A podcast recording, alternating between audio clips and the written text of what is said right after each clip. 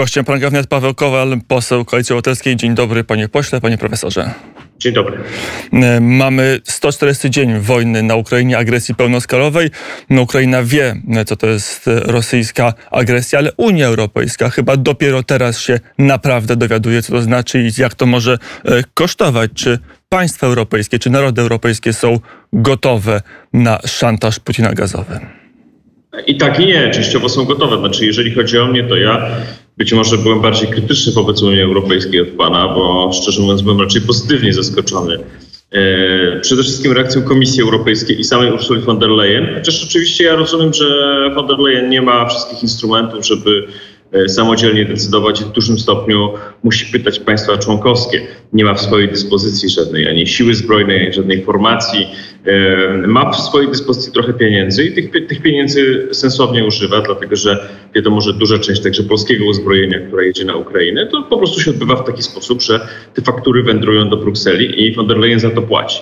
Gorzej, jeżeli, znaczy von der Leyen, Komisja Europejska za to płaci. Gorzej, jeżeli, mm, gorzej, jeżeli chodzi o kwestie energetyczne, dlatego że tutaj faktycznie zwycięża strach. Moim zdaniem nawet nie interesy, tylko strach. Strach przywódców europejskich, że zostaną na zimę bez e, e, tanich źródeł energii, nie będą w stanie zapewnić swoim obywatelom ciepła, a to spowoduje bunt, a to spowoduje jakąś zmianę polityczną. Myślę, że ten strach jest w tyle głowy e, szczególnie kanclerza Scholza, ale nie tylko, bo w jego przypadku chodzi i o ludność, i o, i o obywateli, i o przemysł, ale także o wiele innych państw europejskich. Putin gra strachem i teraz to widzimy, że to jest jego taka dodatkowa amunicja. Pytanie, co zrobią rządy europejskie, na ile to będzie strach, który spowoduje powrót do biznesu as usual z Kremlem. Polscy dyplomaci, polskie MZ trochę się tego obawia, oczywiście nieoficjalnie, ale takie znamy są wysyłane, że w Paryżu, w Berlinie tego typu nastroje są coraz silniejsze.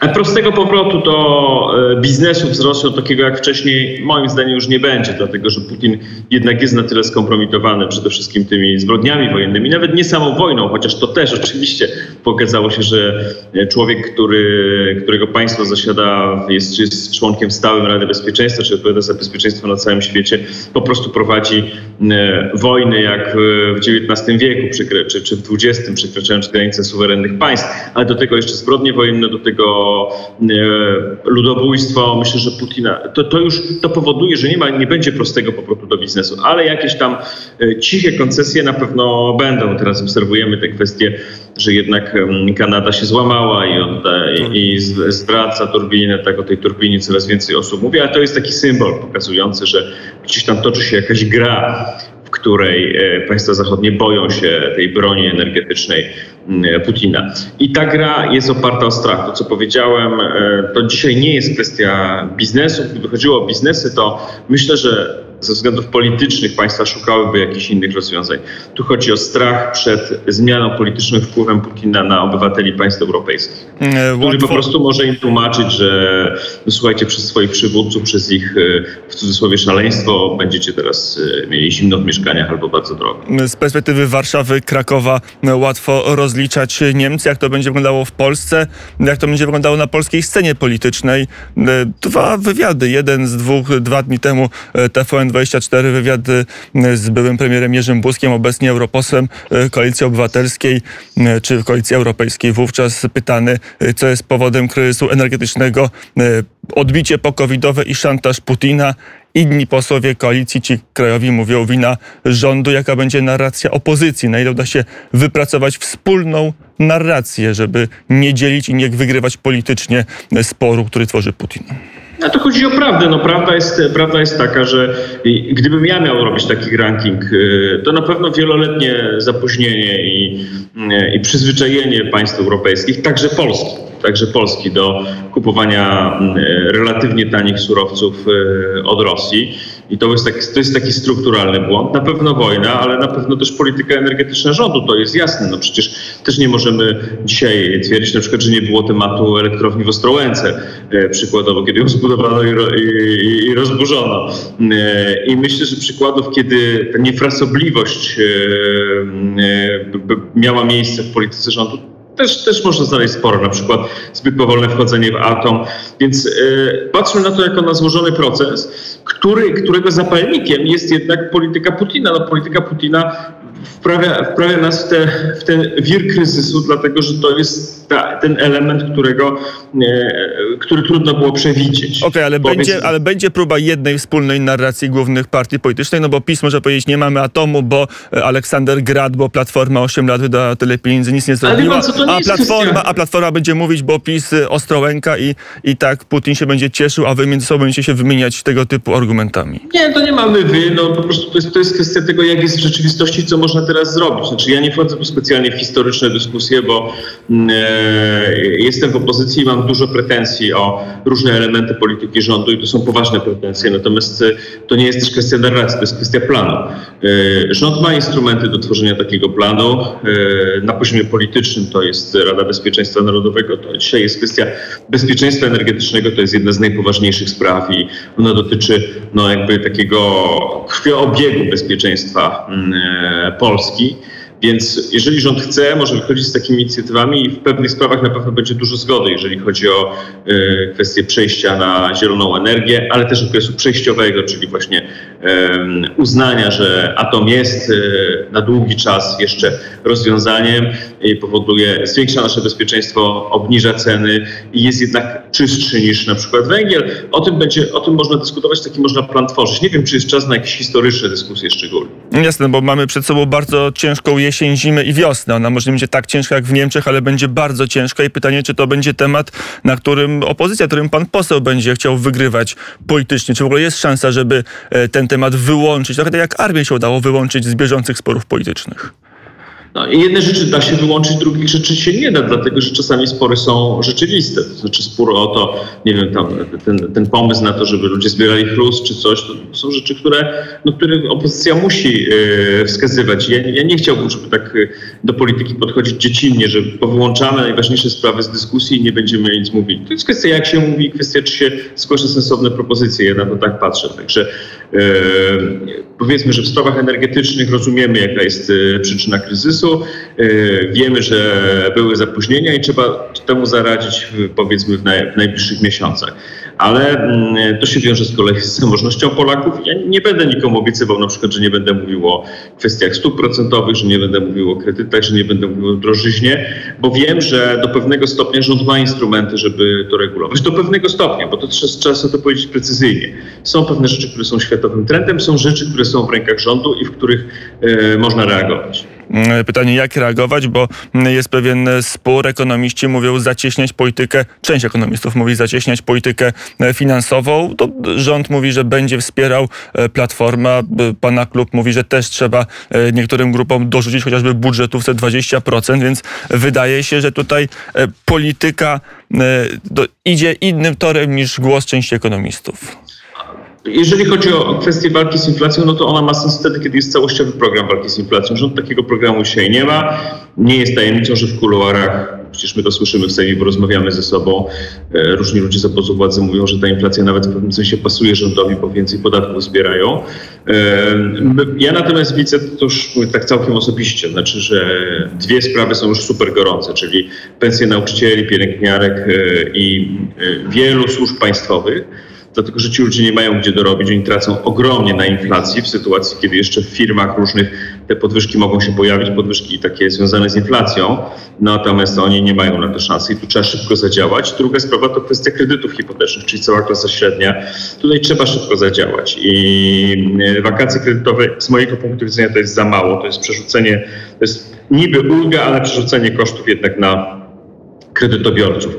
Jeżeli żyjemy w państwie, w którym tak dużo instytucji ma pilnować, żeby banki e, trochę się miarkowały, czyli jest e, Komisja Finansów, e, jest Rada Polityki Pieniężnej, jest Narodowy Bank Polski, jest przynajmniej kilka instytucji, które mają różny wpływ, łącznie z rządem, na, na politykę banków. Rząd ma wpływ na prawie 50% banków w Polsce. No to mamy prawo oczekiwać jako obywatele, żeby być trochę chronieni.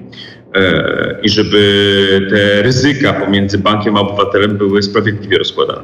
Chociaż już w tej chwili ekonomiści, a zwłaszcza projeci banków, tych oczywiście prywatnych, mówią, że wakacje kredytowe to jest kradzież pieniędzy, to jest coś, co rozwali system bankowy w Polsce. E, ja myślę, że tak. Kiedy, bo tak jak powiedziałem, po pierwsze obywatele płacą pieniądze, bo to jest kwestia instytucji państwowych, takich jak Komisja Nadzoru Finansowego, żeby pewne regulacje wprowadzać, na przykład takie jak są w innych państwach Europy Południowej czy Europy Zachodniej, gdzie nie ma możliwości tak dużych skoków rat kredytów ze względu na zasady udzielania kredytów. Druga kwestia, rząd nacjonalizował de facto banki, czyli wchodził do banków kapitałowo. W tej chwili ma wpływ na około prawie 50% banków, czyli można powiedzieć, że ma dominującą pozycję z punktu widzenia ekonomicznego, więc ma wpływ na to. Przecież w kilku bankach zasiadają po prostu politycy PiSu. Także można wpływać na to, ile banki dają e, procenty za depozyty obywatelom, w jaki sposób reagują na podwyżki stóp procentowych. No ale też ja wiem, że... wtedy będzie głos, że tutaj nie działa prawo spółek. To jest bardzo prosto powiedzieć, że rząd no powinien tak, swoich pan, no, ludzi, ale, ale ty, ci no ludzie też co... mają odpowiedzialność karną no to, no to nad pan, sobą. No to, no wie pan, no to, no to, to, po co było, to po co było nacjonalizować te banki, wchodzić tam kapitałowo? No to trzymał kozak Tatarzyna. No chociażby po to, żeby banki tak jak w roku 2008 nie wycofywały aktywów do swoich e, no, banków matek. Pan, no to, to, to jest taka sytuacja, że mamy monopolistę Orlen, mamy wielkie banki, które są de facto monopolistami i łupią obywateli, tak jak jaka różnica z punktu widzenia obywatela. No, tylko tyle, że ktoś tam ma miejsce w zarządzie, z, kto wcześniej był w, WIS-ie, no to, to, to jest bez sensu. No to, że się nie w ramach chociażby transferów wewnątrz korporacji nie wyciąga zysków poza Polskę. To jest ten ja, pan co, ja nie mam takiej skłonności tutaj troszeczkę tą polemiczny z panem, żeby tak za wszelką cenę tłumaczyć wszystkich bankowców, e, bo ja widzę nieszczęście klasy średniej, ludzi, którzy nie wiedzą z czego mają zapłacić następną ratę i wiem, że to jest obowiązek władzy publicznej, żeby też o takich sprawach myśleć, bo jeżeli ktoś kupuje mieszkanie na kredyt, to kupuje także pralkę, telewizor, napędza gospodarkę, to nie jest taka całkiem indywidualna sprawa we współczesnym świecie. Ja zadaję Trzeba pytania nie bez kozery. Ja tu nie będę z siebie robił rzecznika banków. No, banki sobie naprawdę poradzą, nie potrzebują ani pana za rzecznika, ani mnie.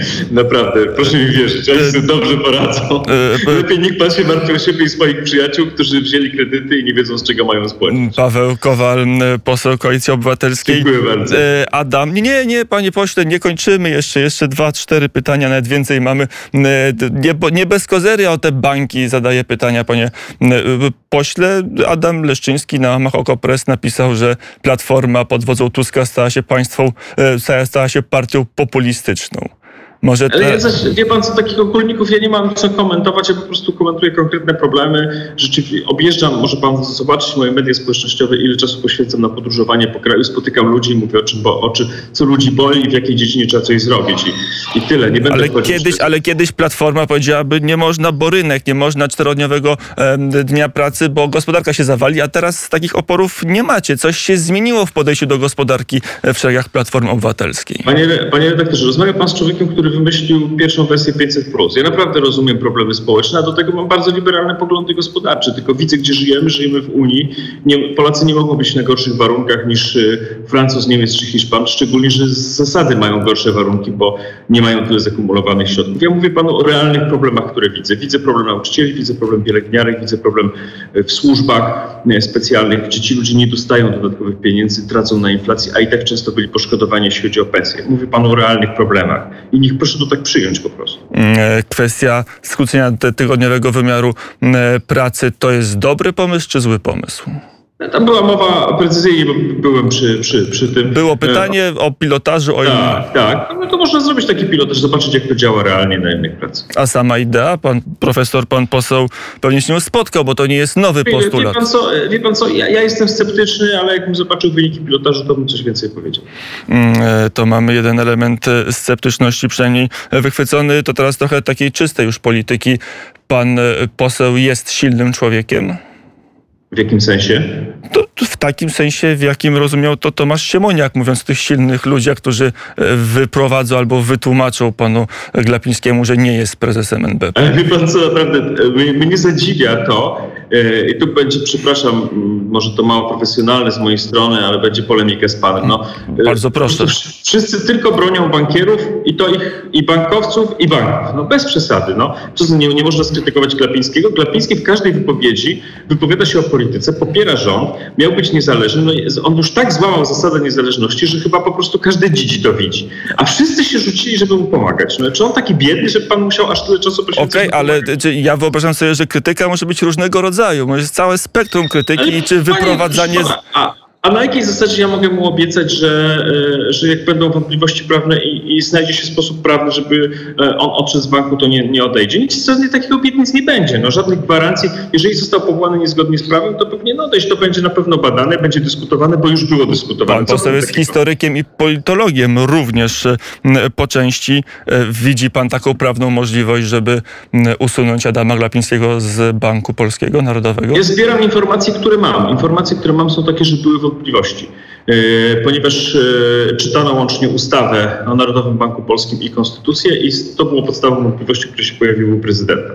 I te wątpliwości są i one się nie zmieniają. A do tego jeszcze poważna krytyka polityczna działań. A jaka jest jakość tych wątpliwości? Pan profesor potrafi je ocenić własnym Nie, ja nie jestem profesorem prawa. Ja, ja już po, poczekam, poczekam dalej na to, co będą z tym robili prawnicy. Mirosław, profesor Mirosław Piotrowski to taka dość bliska postać Platformy Obywatelskiej, aczkolwiek niepartyjna. Profesor konstytucjonalista z UW mówi, nie ma takich szans, nie ma takich podstaw. Ustawa, konstytucja jakimś... jest jasna. Pewnie na jakimś etapie, tak jak panu powiedziałem, trzeba czytać łącznie ustawę i konstytucję, pewnie na jakimś etapie będą w tej sprawie różne głosy. Ja nic za bardzo wiele do tego nie mogę dodać. Po prostu chcę tylko powiedzieć, że szczególnie, że pan Klapiński jest bardzo aktywny politycznie w popieraniu rządu i tak dalej, nie, nie może uważać, że jest poza krytyką i to jest śmieszne dla mnie. Ale oczywiście tak krytykować można, chociażby nieraz na antenie Radia Wnet. Ja krytykowałem politykę komunikacyjną prezes NBP-u, która jest e, bardzo specyficzna. I to jest duży eufemizm, ale nie, nie proponuję, żeby gości ludzie wyprowadzali z NBP-u. To jest jednak różnica. Ja myślę, że wykazujecie się tutaj nad, nad, wrażliwością. Znaczy polityk ma prawo do, i Siemoniak absolutnie mógł tak powiedzieć, ma prawo do pewnego kwiecistego języka i to nie jest temat, żeby Glapiński tracił czas teraz na procesowanie się z e, posłem Siemoniakiem, bo to jest po prostu żart. On się powinien skupić na kwestii walki z inflacją i na nieszczęściach ludzkich, które wynikają z tego, a nie na e, bawieniu się w politykę i wykorzystaniu NBP-u do jakichś e, absurdalnych e, sporów sądowych. Mm, pan poseł nie będzie pewnie pewnie to tego komentował, ale znany panu Krzysztof Mazur razem z klubu Jagiellońskiego e, gdzieś tam się panowie znacie. On akurat wybrał raczej współpracę z Prawem i Sprawiedliwością. E, kiedy wczoraj był w naszym studiu, cytowałem różne wypowiedzi polityków Lewicy, polityków Platformy o, o sędziach Trybunału, o Adamie Glapińskim. Powiedział, to jest bolszewian. No, słusznie no, powiedział, czy niesłusznie powiedział? Niech on się sam tłumaczy. No, część ludzi chce żyć w takim świecie, żeby mieli tylko brawa, żeby tylko popierano ich partię i żeby niezależnie od tego, czy ktoś prowadzi dobrą czy złą politykę, bić brawa. On chce bić brawo, niech bije brawo, ja bił brawa nie będę, bo widzę nieszczęście ludzi związane ze złą polityką Adama Glapińskiego. Koniec kropka. Okej, okay, a dokąd nas to doprowadzi? Te wystąpienia Donalda Tuska ze Szczecinka, z Radomia, no bo to jest jakaś nowość w polskiej polityce. No może trochę Andrzej Lepper to stosował, ale to wyprowadzanie taczki, lincze, ten klimat, czy to jest... Czy ja, ja, ja, trochę nie chcę tracić czasu na, na dyskusję w tym trybie, bo pan zadaje te pytania tak, jak pan nie słyszał wypowiedzi Jarosława Kaczyńskiego. Znaczy, jeżeli pan naprawdę uważa, że, e, tutaj, że mamy do czynienia z jakimś zaostrzeniem sporu po jednej stronie, a po drugiej są baranki, no to myślę, że nawet nasi słuchacze e, Oczywiście, się teraz uśmiechają ale, pod wąsem. No ale to, to platforma miała być lepsza. Tak by, no to nie myślcie pan z Kaczyńskim, myślcie być od niego lepsi, bardziej praworządni, no, bardziej szanujący pana, procedury. To nas doprowadzi do wyborów i do zmiany politycznej za rok. Zobaczy pan, a głównym powodem tej zmiany będzie polityka Glapińskiego i prawdopodobnie także e, działania Julii Przyłębskiej. Po prostu gdzieś tam się ludziom już uleje i to będzie koniec. Mm, e, Adam Glapiński schodzi pod strzechy, to już na sam koniec wróćmy do polityki zagranicznej. Mamy niepokojącą sytuację na Białorusi. Tam się e, niektórzy eksperci mówią, pojawili komisarze e, Kremla. Jak to się może dalej rozwinąć? Moje stanowisko jest jasne, tutaj już tylko w pośpiechu, bo faktycznie... Czas nas goni. Tak, muszę zajęcie zaraz zacząć. E, panie redaktorze, moje stanowisko jest jasne. Uważam, że trzeba uznać za, za, właściwe, za legalne władze białoruskie za granicą i dać sobie spokój z Łukaszenką, ponieważ to, co on dzisiaj robi, już niczego nie wnosi. Natomiast większość e, społeczeństwa białoruskiego jest za tym, żeby nie walczyć z Ukrainą, jest przeciwko wojnie. I to, jest, to je różni od społeczeństwa rosyjskiego. Moim zdaniem należy uznać władze białoruskie i uznać, że Białoruś jest częścią koalicji antyputinowskiej. Powiedział Paweł Kowal, poseł Koalicji Obywatelskiej. Dziękuję bardzo za rozmowę. Do Dziękuję zobaczenia. Bardzo. Do usłyszenia.